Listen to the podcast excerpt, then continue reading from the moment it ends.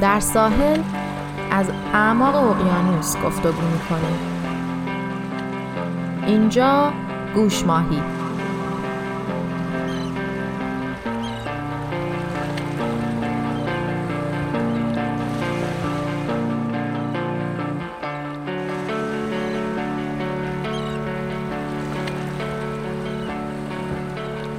من مینا به همراه دوست عزیزم آناهیتا با دغدغه سلامت روان و پیشرفت و رشد فردی و اجتماعی به گوشماهی ادامه میدیم.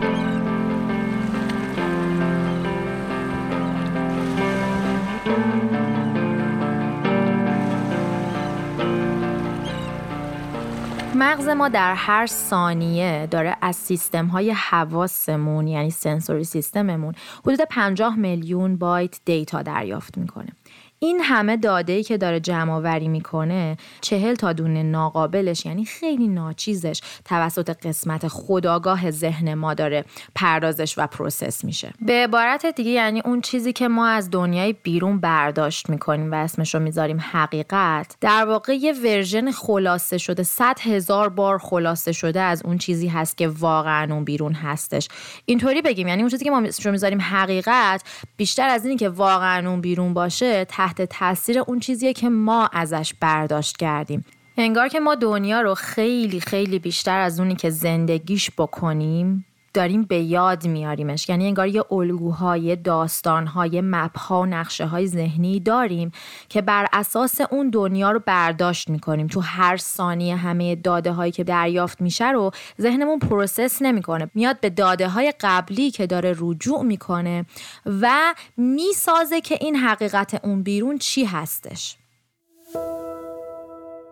چون که امروز توی صحبتامون میخوایم خیلی از نظریات کارل گوستاو یونگ استفاده کنیم، من یه مختصری در مورد این فیلسوف و روانپزشک اهل سوئیس بگم براتون که اگه نمیشناسینش باش آشنا بشین. یونگ شاگرد و بعدها همکار فروید بودش. در موردش میگن که هرچی فروید ناگفته گذاشت یونگ تکمیل کرده. یه سری از معروفترین اصطلاحات امروز روانشناسی از جمله ناخودآگاه جمعی، سایه، عقده، آنیما و آنیموس، برونگرایی و درونگرایی و از این دست اصطلاحات رو یونگ به دایره لغات روانشناسی در واقع اضافه کردش. مدلی که یونگ از روان یا سایکی انسان ارائه میده، از تمامیت روان انسان در واقع ارائه میده، این هستش که در سطحی ترین لایه‌اش اون پرسونا یا نقابی که هر کدوم از ما به چهره میزنیم وجود داره که معمولاً یه ترکیبی هستش از آنچه که هستیم و اون چیزی که میخوایم از بیرون دیده بشیم. میتونیم بگیم به قولی پرسونا یا نقاب و ماسک ما توی جنگی بین ایدئالی که میخوایم دیده بشیم اون بیرون و اون بیرون، نگاه جامعه، فرهنگ، به وجود اومده. مثلا لباسی که میپوشیم، نوع آرایشی که انتخاب میکنیم، تتوهای بدنمون، ماشینمون، مدلی که خونمون رو میچینیم و همه اینا در واقع ترکیبی هست ما بین اون ایدئالی که از درونمون داره میجوشه و اون چیزی که از جامعه یا بیرون و فرهنگ به ما داره دیکته میشه.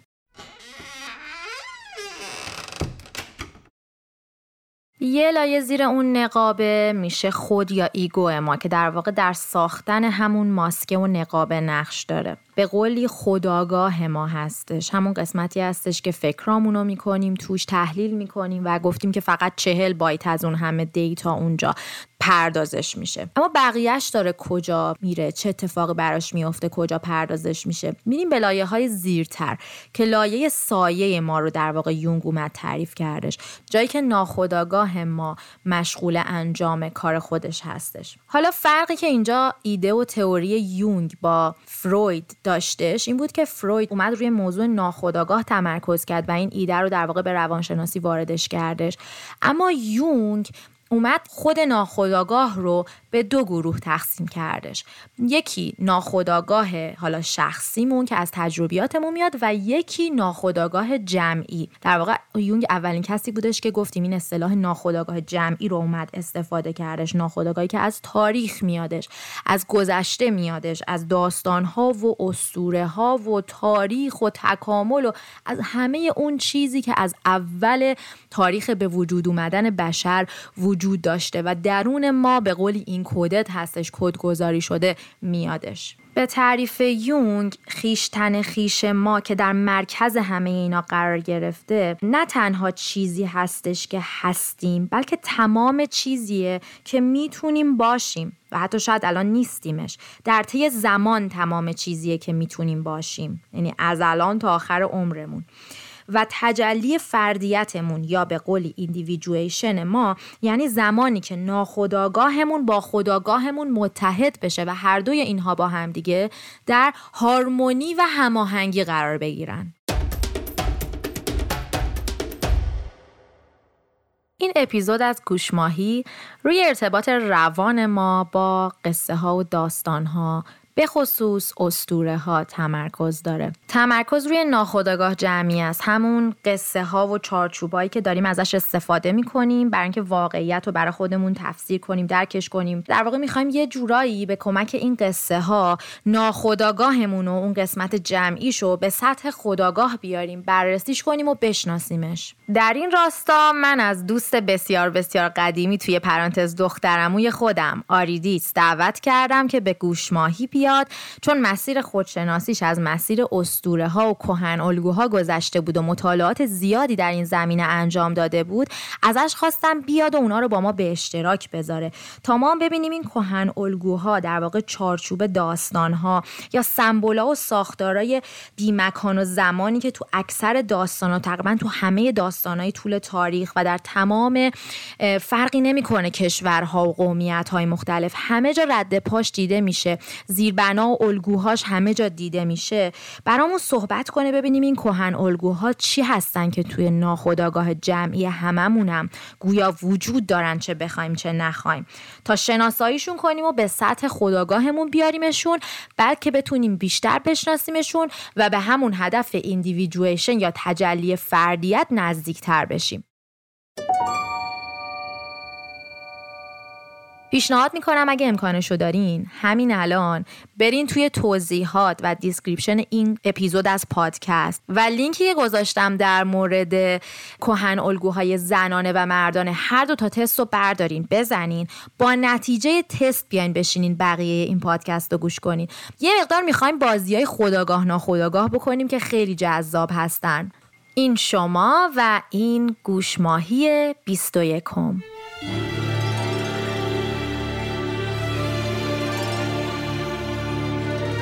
داستان‌هایی که ناآگاهانه زندگی می‌کنیم.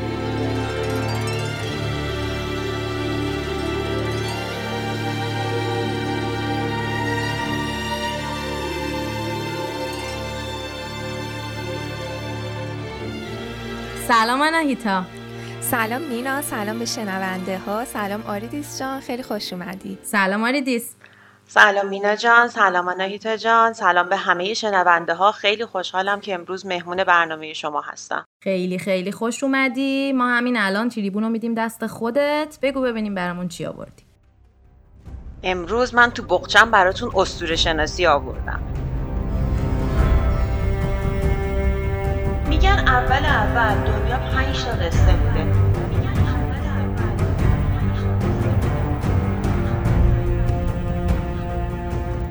قصه ها تقسیم شدن تا الان این همه داستان داریم. تو داستانامون حتی اونایی که از بچگی شنیدیم ما چیزای تکراری زیادی رو می‌بینیم. اینا همشون پایه توی اسطوره شناسی میتونن داشته باشن.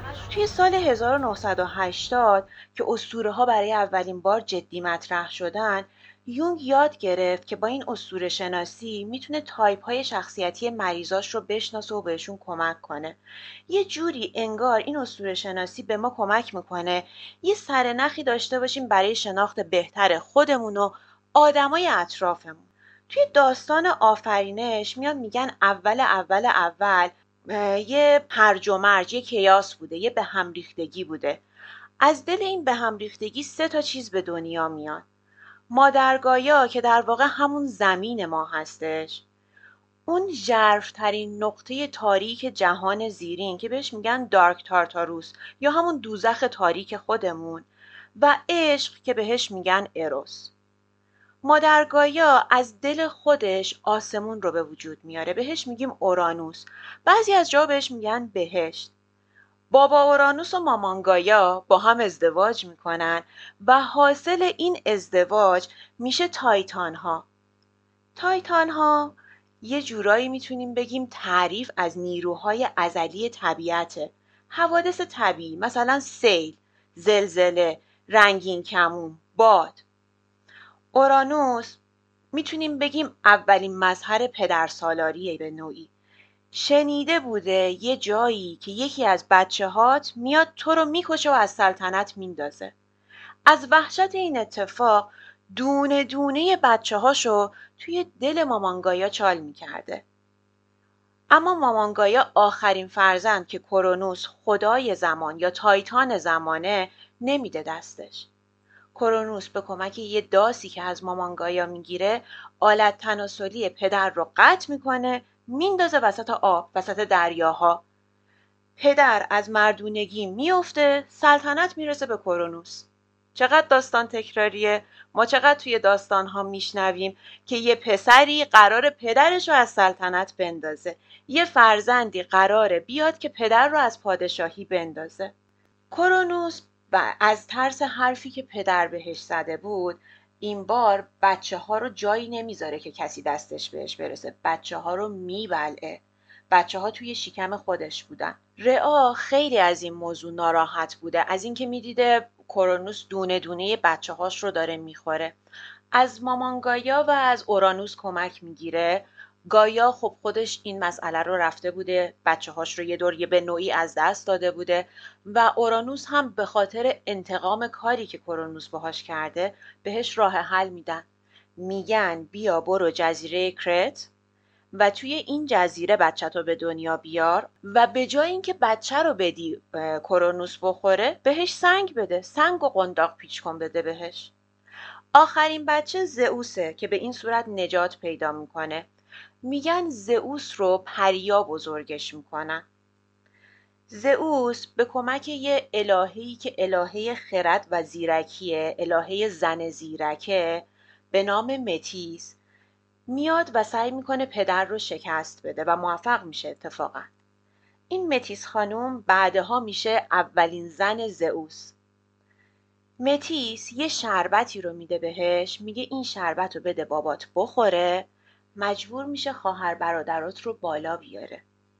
زئوس این کار رو میکنه با کمک برادراش، یعنی پوسایدون و هادس. البته بعضی از جاها مثلا هادس رو میگن هیدس، بعضی از جاها پوسایدون رو میگن پوزیدون. تلفظهای مختلف دارن. حالا اگر با تلفظهای مختلف جایی شنیدیم خیلی مسئله ای نداره. سه تا برادر به کمک هم پدر رو شکست میدن. پدر رو توی یک تابوت اسیر میکنن و میفرستن توی تاریک ترین، ژرف ترین نقطه دنیا، میفرستن به تارتاروس. از اینجا شروع کامل پدرسالاریه، چون سه تا برادر میان زمین رو بین خودشون تقسیم میکنن. هیچی به خواهرها نمیرسه، خواهرها هیچ سهمی ندارن. زئوس میاد آسمون رو برمیداره که ما بهش میگیم هیته عقل، هیته منطق، هیته خداگاه. پوسایدون میاد تمام آبها رو برمیداره، میشه هیته احساسات، هیته عواطف. و هادس، بعضی از جاها وقتی دارن هادس رو توصیف میکنن میگن هادس نابینا بوده اما مرد خیلی باهوشی بوده. هادس دنیای زیرین رو برمیداره. دنیای زیرین جاییه که پر از سنگای قیمتیه، پر از تمام چیزهای ارزشمنده. این دنیای درون ما توی اسطوره شناسی، تمام قابلیت ها و گوهرهای ما که در دنیای درونمون. قرار میذارن کسی سراغ کوه اولمپ، جایی که حالا محل اون صدارت و اون قدرتشون بوده، و زمین نره. اما زئوس بنا به دلایلی میاد و خلف وعده میکنه و زمین رو هم برای خودش برمیداره. ما در واقع اول کار مادر سالاری داشتیم، میتونیم بگیم مادر محور بودیم. با مامانگایا شروع کردیم و یه جوری به پدر سالاری رسیدیم. بعد از این ماجرا نسل‌های دوم کوه اولمپ میان که میشن باز یه سری از خدایان، یعنی ایزدان و ایزدبانوان ما. مثلا آرتمیس و آپولو رو داریم که خواهر برادر دوقلویی هستن که حاصل ازدواج زئوس و لتو هستن. پرسفون حاصل ازدواج میتونیم بگیم به نوعی بین زئوس و دیمیتره. هرمس فرزند زئوس و مایا هستش. من اینا رو بعداً هر کدوم از اسطوره ها رو که بخوایم راجبشون صحبت کنیم یکم بیشتر راجبشون صحبت میکنم، ولی یه معرفی کوچیک. یعنی ما الان خیلی روی حفظ کردن این اسما تاکید نکنیم. آره. فقط الان به عنوان قصه گوش بدیم. آره. چون من همه رو براتون نمیگم. چون خیلی اسم گفتی، منم آره. بعضیاشون نمیدونم که الان کی به کی بودش، ولی کلیت قصه رو متوجه شدم. مهم کلیتشه. بعد آرس و هفاستوس رو داریم که فرزندان زئوس و هرا هستن. آفرودیت رو داریم. برای آفرودیت دو تا داستان وجود داره. تو بعضی از داستان‌ها میگن آفرودیت فرزند زئوس و دیون هستش. تو بعضی از داستان‌ها میگن اون جایی که کرونوس آلت تناسلی پدر رو قطع کرد، پرت کرد توی دریا، از اون کفی که از آلت تناسلی در اومد یه صدفی اون کف رو میخوره و بعدن آفرودیت از تو دل اون کف به دنیا میاد، از یه گوش ماهی و اگر برید عکسش رو سرچ کنید نقاشیش هست که آفرودیت یک زن زیباییه که داره از داخل یه صدف میاد بیرون. و اینم بگم، حالا جلوترم راجبش حرف میزنیم، آفرودیت یکی از مهمترین انرژی های زنانه و الهه های زنانه است، الهه زنانگیه. و یکی دیگه از فرزندا جامون به نام دیونیسوس که خیلی کم راجبش غالبا صحبت میشه، مخصوصا تو دنیای الان، که حاصل ازدواج که نه، حاصل اون رابطه بین زئوس و سمله یا سمیل هستش. در واقع توی داستان اسطوره شناسی خدایان بسیار زیادی ما داریم، اما 7 تا ایزد بانوی اصلی داریم، 8 تا ایزد اصلی داریم که اینا اولمپیانن، اونایین که توی کوه اولمپ نشستن. توی تیپ شناسی و شخصیت شناسی هم میان از این 15 تا دونه استفاده میکنن. ما این صحبتی که میخوایم با هم داشته باشیم بیشتر هول و هوش همین 15 تا داره میچرخه و داستانهایی که با هم دیگه دارن. همه این 15 تا رو در درون خودمون داریم. یعنی من به عنوان یک زن آرکتایپ های مردانه رو هم دارم، اون قدرت هایی که مربوط به بخش مردانه وجودم هم میشه رو دارم و حالا انتخاب میکنم کدوماش رو میخوام چجوری زندگی کنم یا کجا میخوام از کدومش استفاده کنم. بحث اینه که اینجوری نیستش که تو مثلا فرض کن حالا تستای مختلفی وجود داره، تست بزنی و ببینیم مثلا من ایزدبانو دیمیتر توم از همه قوی تره. معنیش این نیست که من فقط دارم ایزدبانو دیمیتر و قدرت‌های ایشون رو تو وجودم زندگی میکنم، هیچ بخش دیگه ای ندارم. ما همه این 15 تا رو داریم. یکیشون میشه اون داستان زندگی ما، رازدانه وجود ما، اونی که قوی تر از همه تو وجود ما وجود داره و ما اکثر کارهایی که میکنیم، اکثر تصمیم گیری هامون، اکثر حتی گفتگوهای ذهنی که داریم بر پایه خصوصیات این شخصیت داره میره جلو. بعد کم کم وقتی که میشناسیمشون میتونیم متوجه شیم این حرکتی که من اینجا دارم انجام میدم کمک میکنه به این که مثلا انرژی فلان ایزد یا ایزدبانو رو تو خودم قوی تر کنم که بعداً در جایی ازش کمک بگیرم. توی در واقع شخصیت شناسی ما میگیم که اینجوری نیستش که اگر یک انرژی در تو خیلی بالا باشه تو بتونی تصمیم بگیری بگی خب میارمش پایین. تو نمیتونی انرژی رو بیاری پایین، باید دست بقیه‌ای که میتونن متعادلش کنن رو بگیری، اونا رو تو خودت تقویت کنی تا به سمت تعادل بری. حالا توی داستان‌ها من سعی میکنم بیشتر بتونم بازش کنم. بیایم با همدیگه الان راجع به ایزدبانو آرتمیس صحبت کنیم که یکی از نسل دومی های المپ بود، الهه شکارچی، ایزدبانوی ماه هستن ایشون. یکی از فرزندای زئوس و لتو هستن با برادر دوقلوش آپولو. زئوس فرمانروای فرمانروایان میگن که خیلی زن داشته. هرا زن رسمی زئوس که یه جوری الهه زناشوییه، یک زن بسیار قویه که در آن واحد حسادت هم داره. وقتی که میفهمه لتو از همسرش بارداره تهدید میکنه، میگه هر سرزمینی که اجازه وضع حمل بهش بده رو من با آتیش میکشم. لتو از این سرزمین به اون سرزمین آواره میشه تا اینکه در نهایت توی یک جزیره دوقلوهاش رو به دنیا میاره. میگن که اول آرتمیس به دنیا میاد، بعد به مادرش کمک میکنه توی به دنیا آوردن آپولو. این اون انرژی کمک کردن ایزدبانو آرتمیس به زنانه، به مادران و خواهران. یه جوری میتونیم ایزدبانو آرتمیس رو اون قدرت فمینیستی، اون قدرت نزدیکی و کمک کردن به زنا بدونیم.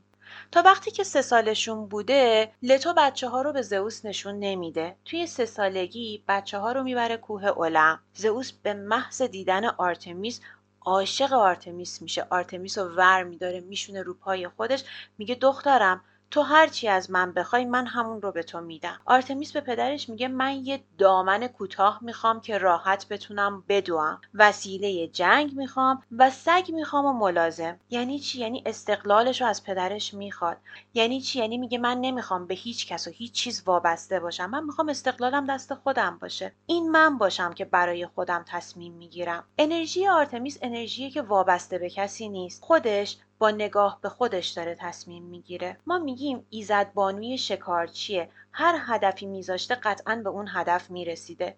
یه تیر و کمون نقره‌ای رنگ داشته، به خاطر اینکه ایزدبانوی ماه، همه چیزش نقره‌ایه و فقط کافی بوده که روی یک هدفی تمرکز میکرده.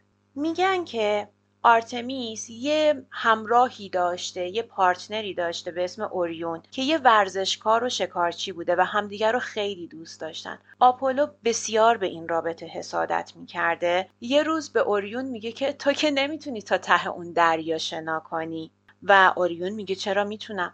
میره تا ته دریا شنا میکنه. وقتی اون ته دریا فقط سرش معلوم بوده و میشده شبیه یک نقطه، آپولو به آرتمیس میگه تو میتونی اون نقطه ها رو از اینجا با تیرت بزنی؟ نمیتونی که، تو که انقدر دقت تیراندازی نداری. آرتمیس برای اثبات خودش تیراندازی میکنه و اوریون تنها همراه خودش، پارتنر خودش رو میکشه. این اون قدرت کلکلیه که بین تیپ آرتمیس و آپولو شکل میگیره. آرتمیس همیشه میخواد اثبات کنه من بهتر از مرد میدونم، برای همین به فمینیستا نسبتشون میدیم، برای اینکه اثبات توانایی یک زن رو میخواد انجام بده. و آرتمیس زنیه که پارتنرش رو کشته. یه جوری یعنی داره بهمون میگه حواست باشه. آرتمیس جاش تو دعواهای زناشویی نیست. بچه آرتمیس یه گرازی همراه خودش داره، بهش میگن گراز کالیدون. گراز کالیدون میاد وسط و لتو پار میکنه. یه سگی هم داره، این سگش پارس میکنه و گاز میگیره. سیریوس بهش میگن. یعنی چی؟ یعنی وسط دعوای زن آرتمیسی وقتی که شروع میکنه به حرف زدن، تمام حرفاش میتونه تو رو پاره پاره کنه، حمله میکنه بهت. این انرژیه که آرتمیس داره. میخوام بدونید که این انرژی چقدر بالا و قدرتمنده، چون به یک زن کمک میکنه که خودش رو اثبات کنه. اما این انرژی برای ازدواج نیست، برای زندگی مشترک نیست. اگر با این انرژی بخوایم توی زندگی مشترکمون باشیم، خب اگر همسرش آپولو تایپ باشه، با هم دیگه کلکل میکنن و میرن جلو. این میخواد خودش رو اثبات کنه، اون میخواد خودش رو اثبات کنه، میریم جلو. اما اگر این مدلی نباشه، اون آرتمیس یه جوری میدونید اهل ورزش کردنه، همه چیزو ورزش و رقابت میبینه. یه جوری زن آرتمیسی، حتی عذرخواهی میکنم توی رابطه جنسی، میگه من دارم انجام میدم، من فاعلم، تو مفعول. این قدرت آرتمیسه. من فقط توضیحشو گرفتیم آریدیس تا تاش. آره من خب خیلی هم خوب. من توضیح بدم، من خیلی اغراق شده، تو اصلا کلا تو اسطوره شناسی، تو تیپ شناسی و شخصیت شناسی همیشه همین جوریه، خیلی اغراق شده توضیحش میدیم.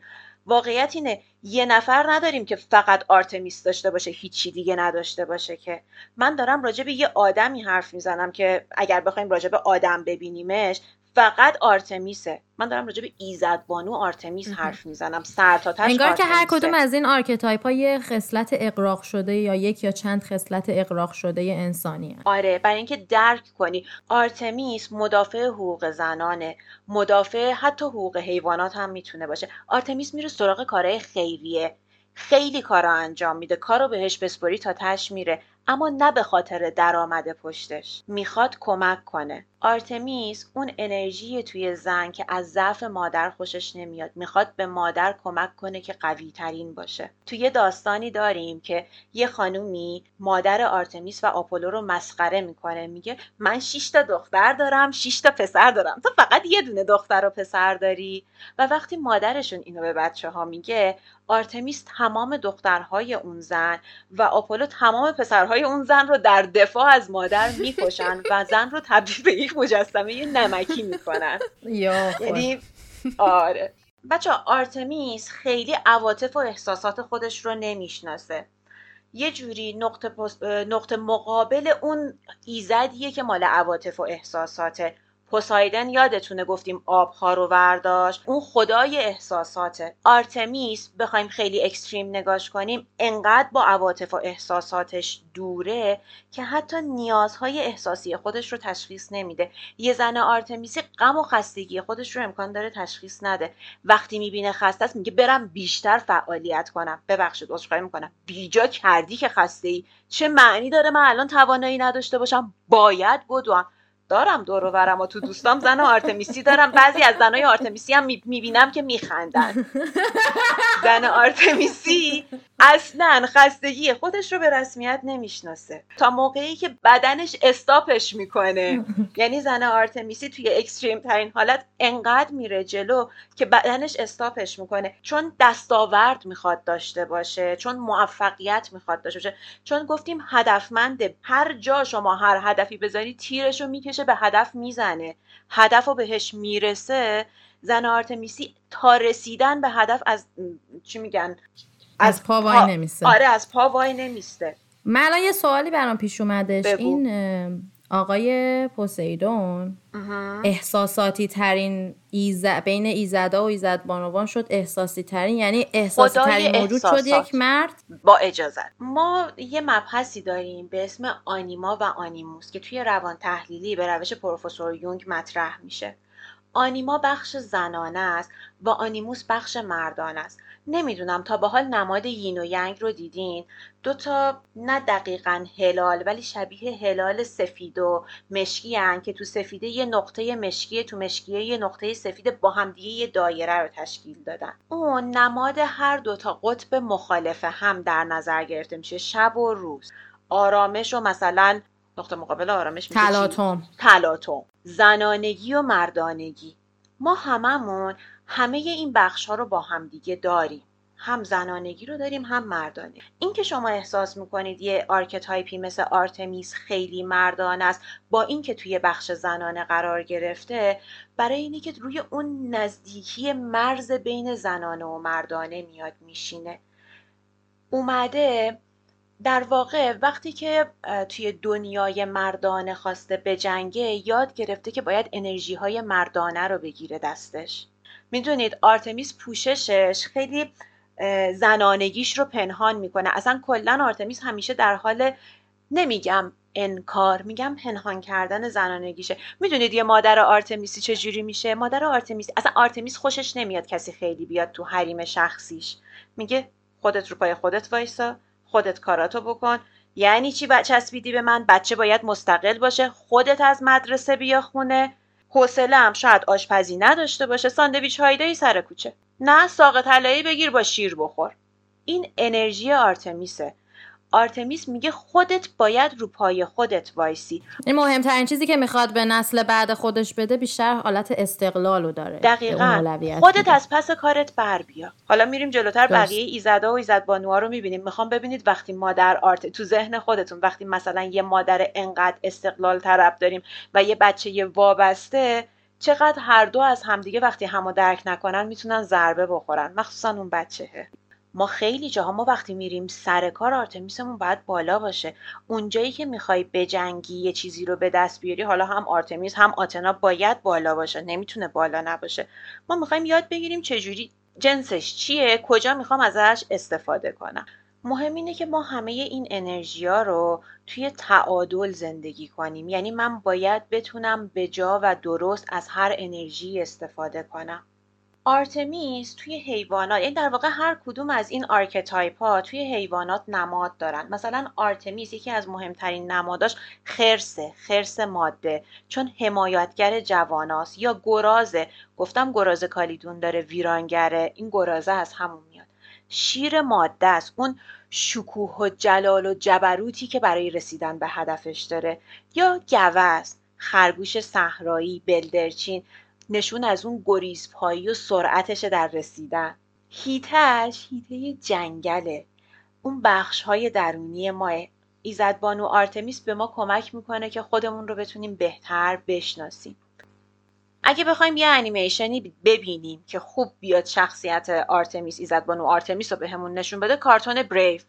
اگه دیده باشید که الان نگاه کنید همه چیزش میاد تو ذهنتون، اگه ندیدید یه دور نگاش کنید میبینید چقدر ایزدبانو آرتمیس توش زیاده.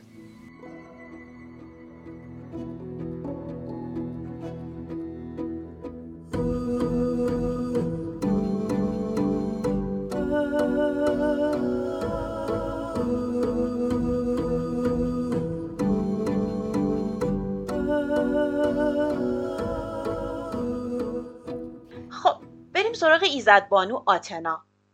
ایزدبانو آتنا ایزدبانوی هوش و خرده. ایزدبانوی بهش میگن نگهبان شهر آتنه ایشون. ایزدبانوی جنگاور و صلحجو همزمانه. استراتژی های خیلی خوبی ایشون مینویسه. یادتونه گفتیم ایشون فرزند متیس و زئوسن. متیس اون الهه زیرکی بود که به زئوس کمک کرد بتونه بر پدر موفق شه و پیروز شه.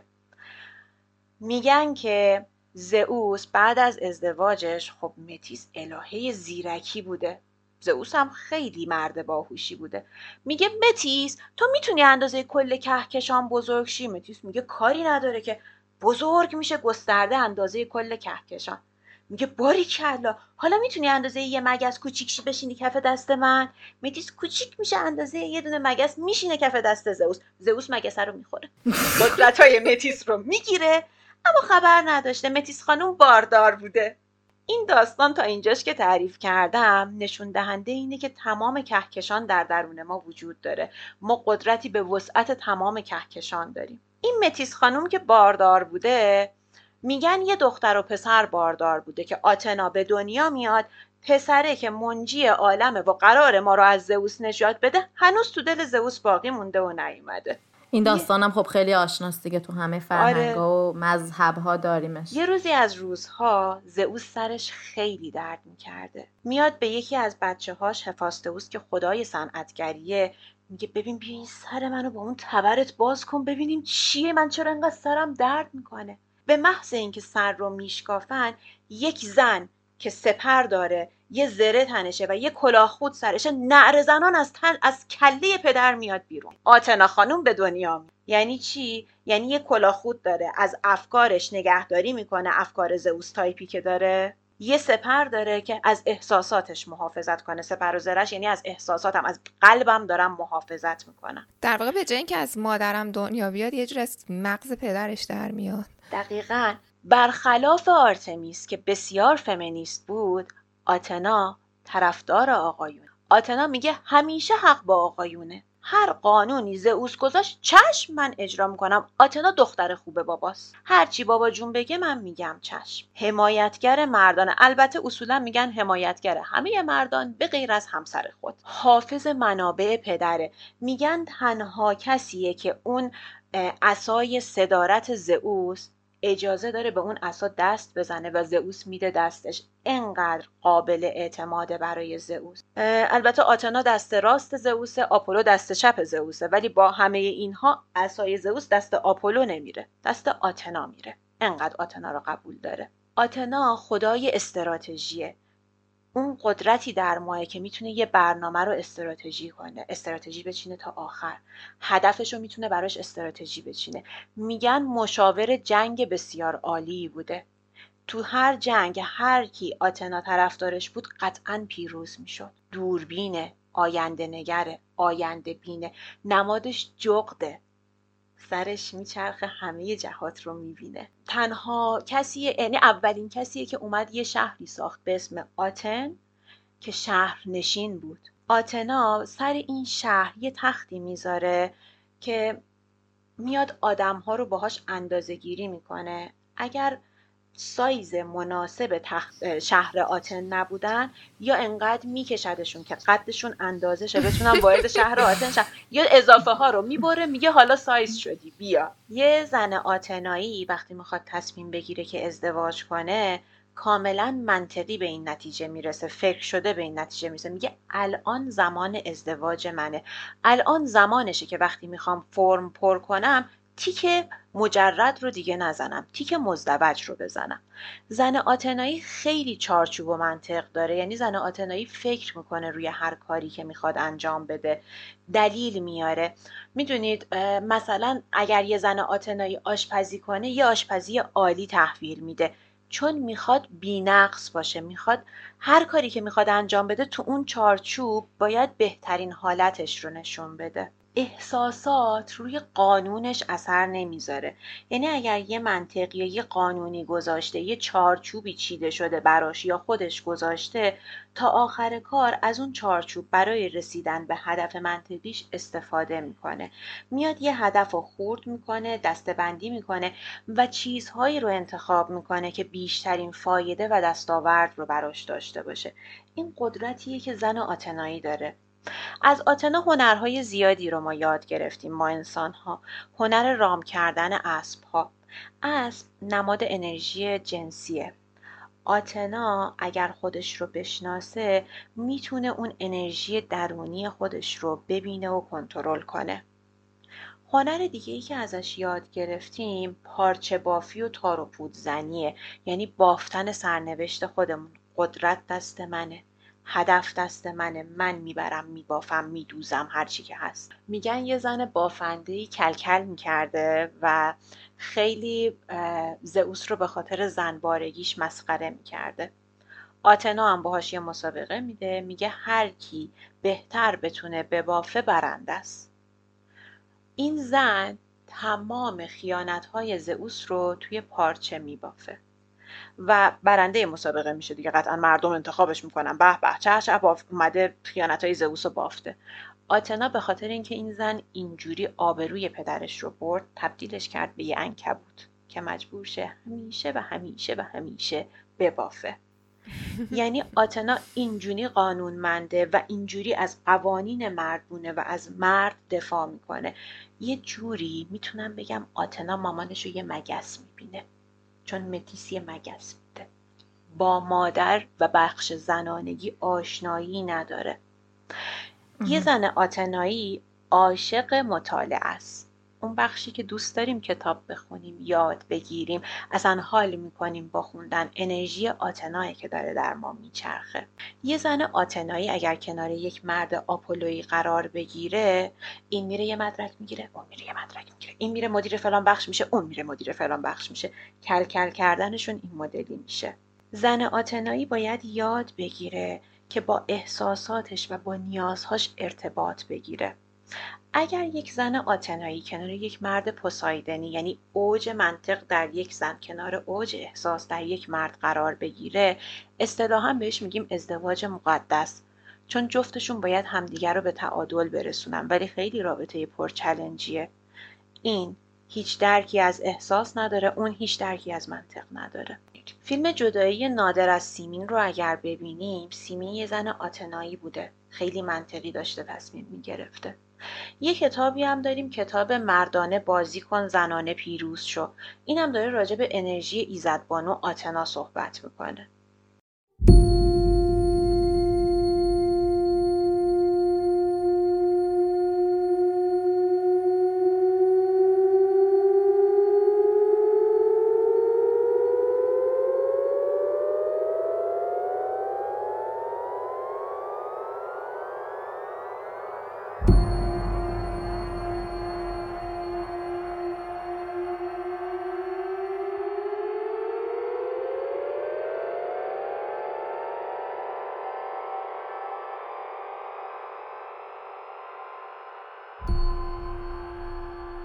اگه موافقید الان یه کوچولو بریم راجع به آپولو هم صحبت کنیم، این همه اسمش رو آوردیم، یکم بیشتر با این ایزدمون آشنا شیم. این ایزد ما خدای خورشیده، خدای قانونگذاره، پسر محبوب پدره.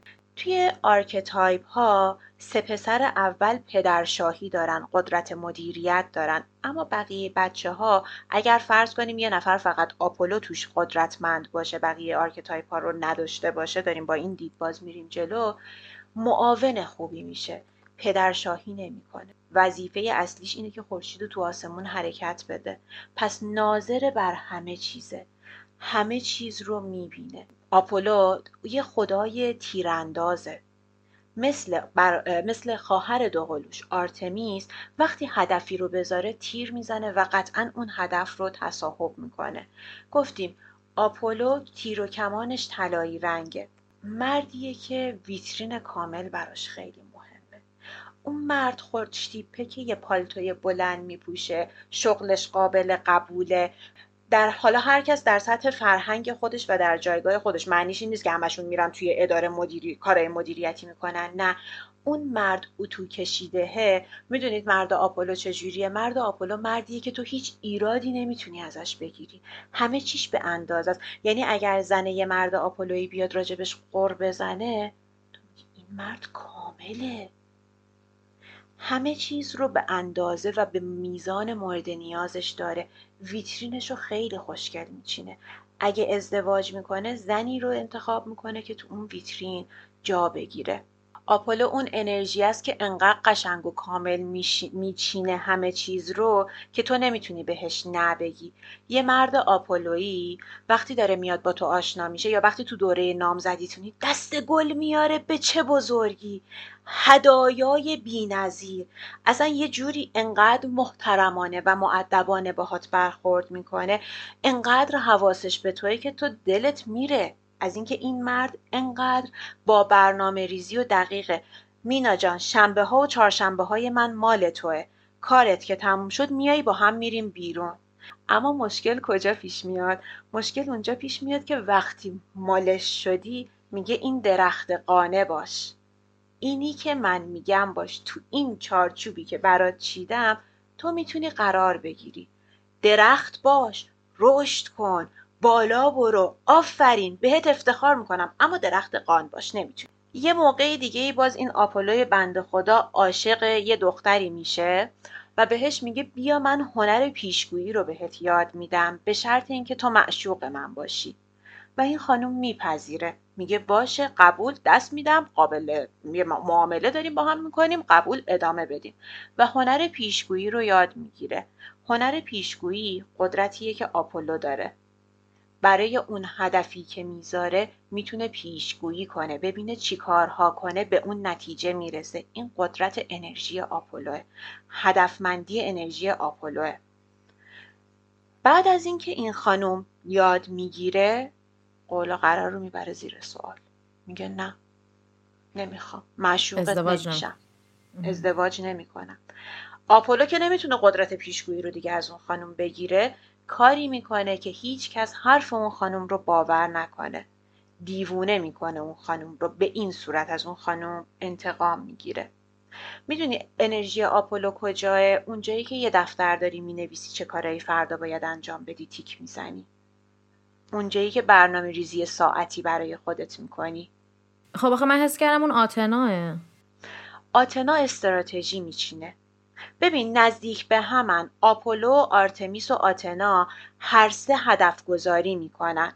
برنامه ریزی مال آپولوه، آپولو خدای برنامه ریزیه، کارش زمان بندی دادن به کارهاست. برای موفقیت، حالا بعداً با هم زئوس رو میخونیم، حتی مدیریت زئوس رو هم احتیاج داریم که البته آتنا به نوعی بخش زنانه مدیریت زئوس میشه، ولی خب مدیریت زئوس رو هم احتیاج داریم برای موفقیت دستاورد بیرونی در دنیای حال حاضر. پس حالا بعداً ما اینا رو ترکیب میکنیم و میگیم که به کجا میره. چیزی که من از آپولو فهمیدم اینه که خدای نظمه که آتنا نداشت. دقیقا. آتنا مدیر و مدبر بود، مت از نظمش حرفی نزدی. دقیقاً. برنامه ریزی و نظم مال آپولو هستش. آپولو مردیه که انقدر ویترینش کامل چیده شده و انقدر همه چیزش کامله که شما به عنوان یک زن وقتی کنارش قرار میگیری، اگر اون مرد یا شما هر جفتتون آگاه نباشید به جنس انرژیش، امکان داره واقعا احساس کنی شبیه درخت کرده و گذاشتتت سر جات، نمیذاره اونجوری که میخوای باشی. و متاسفانه وقتی که خودت آگاه نباشی، اون فردم آگاه نباشه، تو وقتی میخوای برای دیگران و اطرافیان توضیح بدی، هر چقدر تو توضیح میدی میگن کارش که خوبه، این همه که کادو برات گرفته، بابا خوش تیپه، خوش صداست، انقدر این مرد کمالات داره، تو میگی من از دست این مرد خسته شدم. تو نمیتونی توضیح بدی.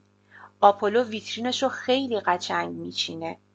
آپولو اون مردیه که اگر زندگیش رو مجبور شه بشکنه، ویترینش رو شکونده. مرد متعهد به خانواده است، چون ویترینش رو نمیخواد بشکونه. مردیه که تک همسره، چون ویترینش رو نمیخواد بشکونه. میخوام متوجه شید دلیل چیه. توی ایزد بانوامون اگر قرار بشه تو این دوتایی که خوندیم خدایی نکرده یک زندگی مشترک یا یک رابطه رو پایان بدن، آرتمیس که میگه من زن میتونم، خوشحالم. میشه آرتمیس اون زنیه که شاید جشن طلاق بگیره، بگه یوهو آزاد شدم. اون آرتمیسه. دارم اکستریم دوباره تعریف میکنم و همه چیزا. آتنا اون زنیه که احساس میکنه چهارچوبام یکم به هم ریخت، من دیگه الان اون زن کامله نکنه نباشم. شما وقتی یه مرد به آتنا میگه میخوام زندگیمو تموم کنم، نمیتونه درک کنه. خب من که سر کار میرفتم، غذام که به راه بود، خونم که مرتبه، چی مشکل داشت؟ آره دیگه چی میخواد؟ دقیقا مثل آپولو که میگه خب دیگه چی میخواد، ویترین من که کامله. همون اتفاق میفته. یه جوری آتنا هم وقتی یک رابطه رو تموم میکنه، نه اینکه مثل آپولو حس کنه ویترین رو شکونده، اما داره به این فکر میکنه که یعنی من از این به بعد به جای مثلا یک آدم متأهل باید دیگه یه آدم مجرد رو بزنم، باید بگم من تنهام، جامعه چی فکر میکنه، پدرم چی فکر میکنه، نکنه دیگه دختر محبوب نباشم. این آتنا خیلی سنتیه ولی. آره. خیلی سنتیه. اصلا شاید فالو کردن پدر هم یه حالت سنتی بیشتر داره. دقیقاً. زن سنتی مذهبی میتونم بگم. یعنی آرتمیس مذهبی معتقد نمیشه، اما آتنا اون زن مذهبی معتقدی میشه که چون چهارچوب گفته من باید انجام بدم. آتنا این جنس زن میشه. اگر بخوایم یه فیلمی ببینیم که یکم آپولو رو برامون بهتر باز کنه، رستگاری در شاوشنگ رو اگر ببینیم فیلم خوبیه، یا توی سویت نوامبر کیانو ریوز رو اگر ببینیم، کاملا اول کار یه مرد آپولویی قانونمنده که وقتی اون زن داره ازش جدا میشه میگه من با این کار و مشخصات و خونه تو برو، مثلا یعنی چی بهتر از من پیدا نمی کنی. یه مرد آپولویی رو باز داریم میبینیم. یا حتی وقتی با اون خانم ارتباط میگیره، هنوز تو اوج آپولوشه، نمیفهمه رها بودن در لحظه حال و فقط توی هدف گذاری و برنامه ریزی نبودن به چه صورته، تا حالا بعد یاد میگیره، بقیه انرژیهاش رو میبینه. قصه بقیه کهن‌الگوها رو در گوشماهی 22 میتونین دنبال کنین. ممنون که با ما همراه بودین. تا دفعه بعد، خدا نگهدار.